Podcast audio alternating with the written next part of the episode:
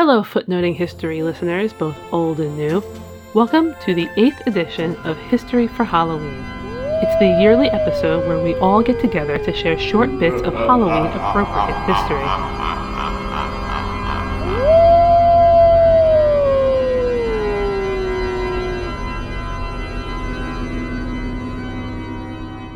I'm Christine, and it's my tradition to find my contribution by combing through historical newspapers. This year, I'm bringing you one that was published on July 28, 1788, in the Savanna-la-Mar Gazette from Savanna-la-Mar, Jamaica. Now, normally I retell these stories in my own words, but I feel like this one is better when read directly. So that's what I'm going to do, only I'm going to indicate when the speaker changes since you can't see the original italicized text that indicates it. Now, settle in, pretend you're reading the newspaper in the year 1788. Here we go. A late, very pious, but very credulous bishop was relating a strange story of a demon that haunted a girl in Lothbury, London, to a company of gentlemen, when one of them told his lordship the following tale. As I was one night reading in my bed, as my custom is, and all my family were at rest, I heard a foot deliberately ascending the stairs. And as it came nearer, I heard something breathe. While I was musing what it should be, Three hollow knocks at my door made me ask who was there, and instantly the door flew open. Ay, sir, and pray what did you see? the bishop asked. So the man explained. My lord, I'll tell you.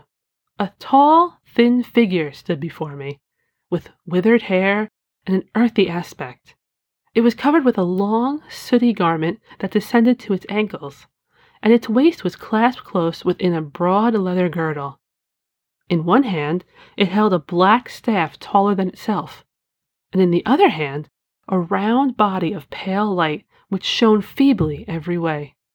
That's remarkable. Pray, sir, go on, the bishop prodded. So the man continued.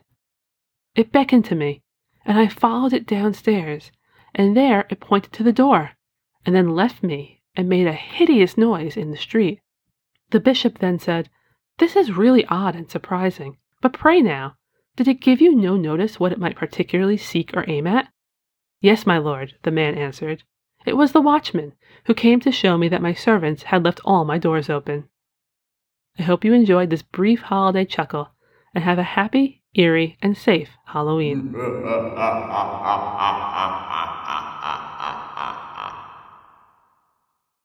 Happy Halloween, listeners! I'm Lucy, and for this year's spooky footnote, I'll be talking about hauntings and the haunted in early 20th century India.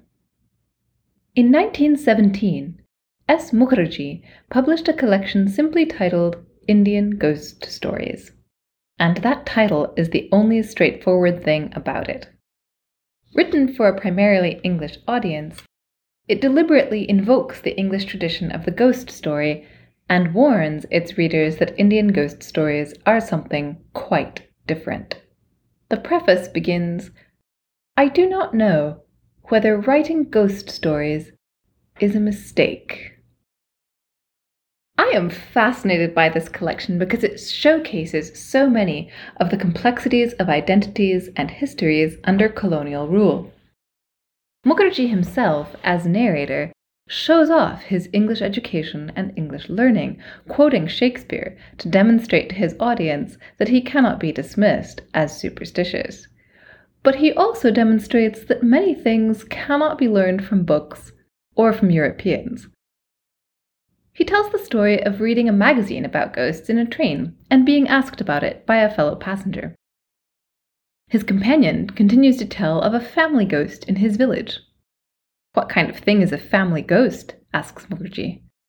Oh, the ghost comes and has his dinner with my neighbor every night, says the man. If you stay for a day in my village, you will learn everything. The inference is, of course, that if you don't spend time in villages, you may not learn things that are vital to know. Some of these unsettling narratives involve no ghost at all. In The Starving Millionaire, a rich and arrogant European contractor makes millions by supplying the railway companies. But he dismisses a starving beggar without food, and then laughs at him. And in the ensuing days, strange accidents prevent him from eating at all. In the end, he humbles himself and is told, You think that the deputy commissioner has power, but he has not. The deputy commissioner gets his power from the king. The man whom you have offended got his power from the king of kings. He leaves India within the month. In another story, Englishmen and their technologies become the hauntings. A municipal danger signal looms on the road with outstretched arm. A howling ghost with two glaring eyes turns out to be a motor car. A tennis net takes the form of a ghostly lady, foretelling evil for a household. Mukherjee also recounts the tale of a boy possessed by a ghost who torments him by speaking in English and demanding roast mutton and vegetables. This is viewed as a sign of probable ghost possession by the relatives, but we are told the doctor, who had been educated at the Calcutta Medical College, did not quite believe the ghost theory. Interrogation establishes that the ghost is none other than a deceased general who submits to cross examination by a number of very confused English military officers. It turns out that he wants his tomb, which had been damaged, properly repaired. This is done, and Mukherjee tells us the boy has never been ill since. This is the whole story. He continues to convince his skeptical audience. A portion of it appeared in the papers, and there were several respectable witnesses. Not only does this story represent English people as violently possessing the bodies of their subjects and enforcing English customs, the moral of the story is one perhaps unwelcome. Inexplicable as it is, writes Mukherjee dryly, it appears that dead persons are a bit jealous of the sanctity of their tombs. Not only does Mukherjee tell ghost stories, he hints at others. He reproduces reports of newspapers, includes letters, recounts traditions. The War of 1857 haunts, one may say, many of the narratives. Of what befell Mukherjee's uncle at the hands of a ghost, he writes This story need not have been written. It is too sad and too mysterious. The stories told by nurses and coachmen, he says, he will not include at all. But in the story of a boy who challenges a ghost, he further remarks Every one of us has seen a ghost at some period of his existence. And if we have not actually seen one, some other person has and has given us such a vivid description that we cannot but believe to be true what we hear.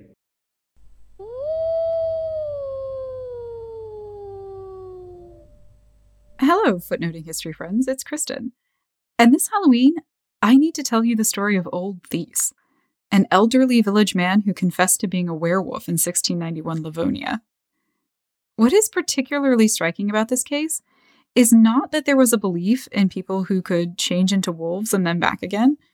It's that old Thies just offered this information, kind of casually, at someone else's trial, which had nothing whatsoever to do with the supernatural, and then stuck to his guns.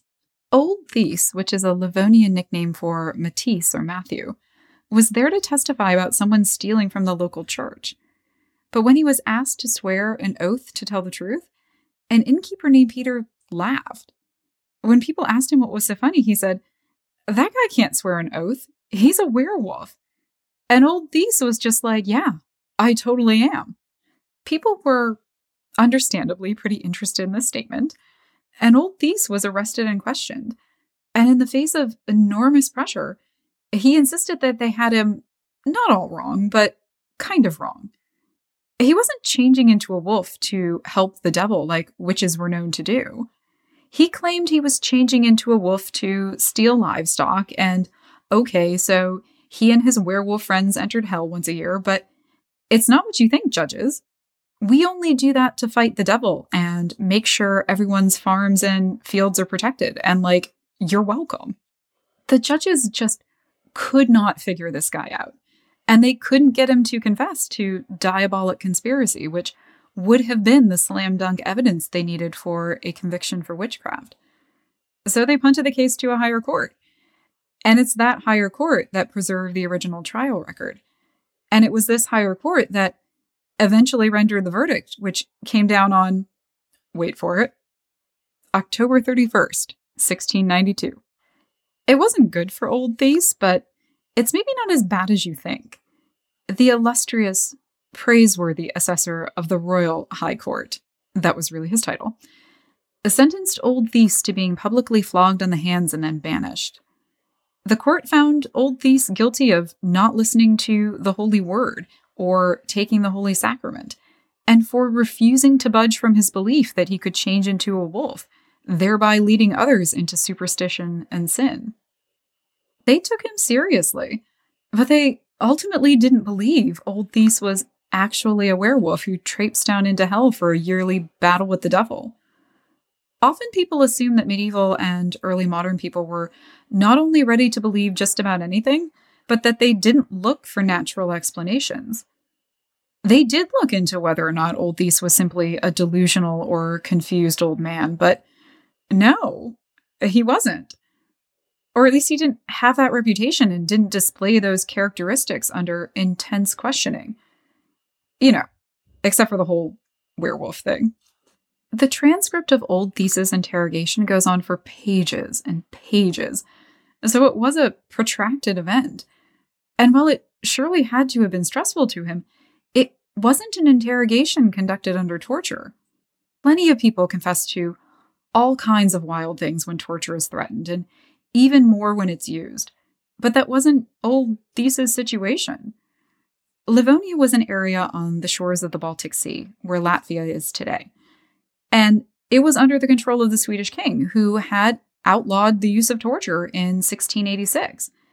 And by the end of the 17th century, Livonian judges were not really using torture anymore, and they didn't even use leading questions in their interrogations by that point. And in fact, they seem to not know what to make of Old Thies. At times, they find him funny and at others frustrating, but without his voluntary and consistent and adamant insistence that he was a werewolf, he probably would have just lived out his days, freaking out his neighbors and just doing his thing. Historians, too, have had a bit of a difficult time trying to figure out what exactly is happening in the story. Legends that men are able to change into wolves goes back to at least the Romans and Greeks. Gervase of Tilbury was writing about it in England in the early 13th century.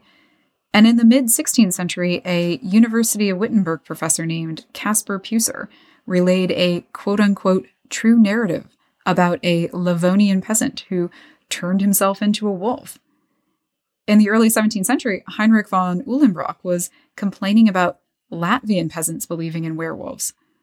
Heinrich calls the belief utterly ridiculous, a quote, deplorable delusion. But he also says that these people call themselves friends of God, which is a lot like what Old Thies was saying. Historians got really lucky that Old Thies's trial survived and in such great detail, and they have used it in comparison to Greek, Germanic, and Russian mythologies, and of course the Benandanti, which were a small self proclaimed group of witch and devil fighters in late 16th and early 17th century Italy. There's something in Old Thies's story that tells us something about pre modern peasant mentalities and culture, but of course, there is a lot of debate about just what that is. One common theme shared by earlier stories and that appears in Old Thies's trial is that people become werewolves by drinking with other werewolves. In 1555, Olaus Magnus wrote of a man who was turned into a werewolf because, quote, someone skilled in this type of magic handed him a mug of beer. In 1627, Paul Einhorn cautioned that transformation was the result of drinking with a werewolf who has said the words vi istorum verborum, which just means by the power of these words in Latin. And in 1692, Old Thies said that he was turned into a werewolf by a quote, scoundrel from Marienburg, who gave him a drink after blowing on it and saying, It will be for you, as it was for me. So, my professional advice is that if you are going to a party this Halloween, get your own drink and watch out for werewolves. Although, some of them sound like they're not bad guys. Happy Halloween.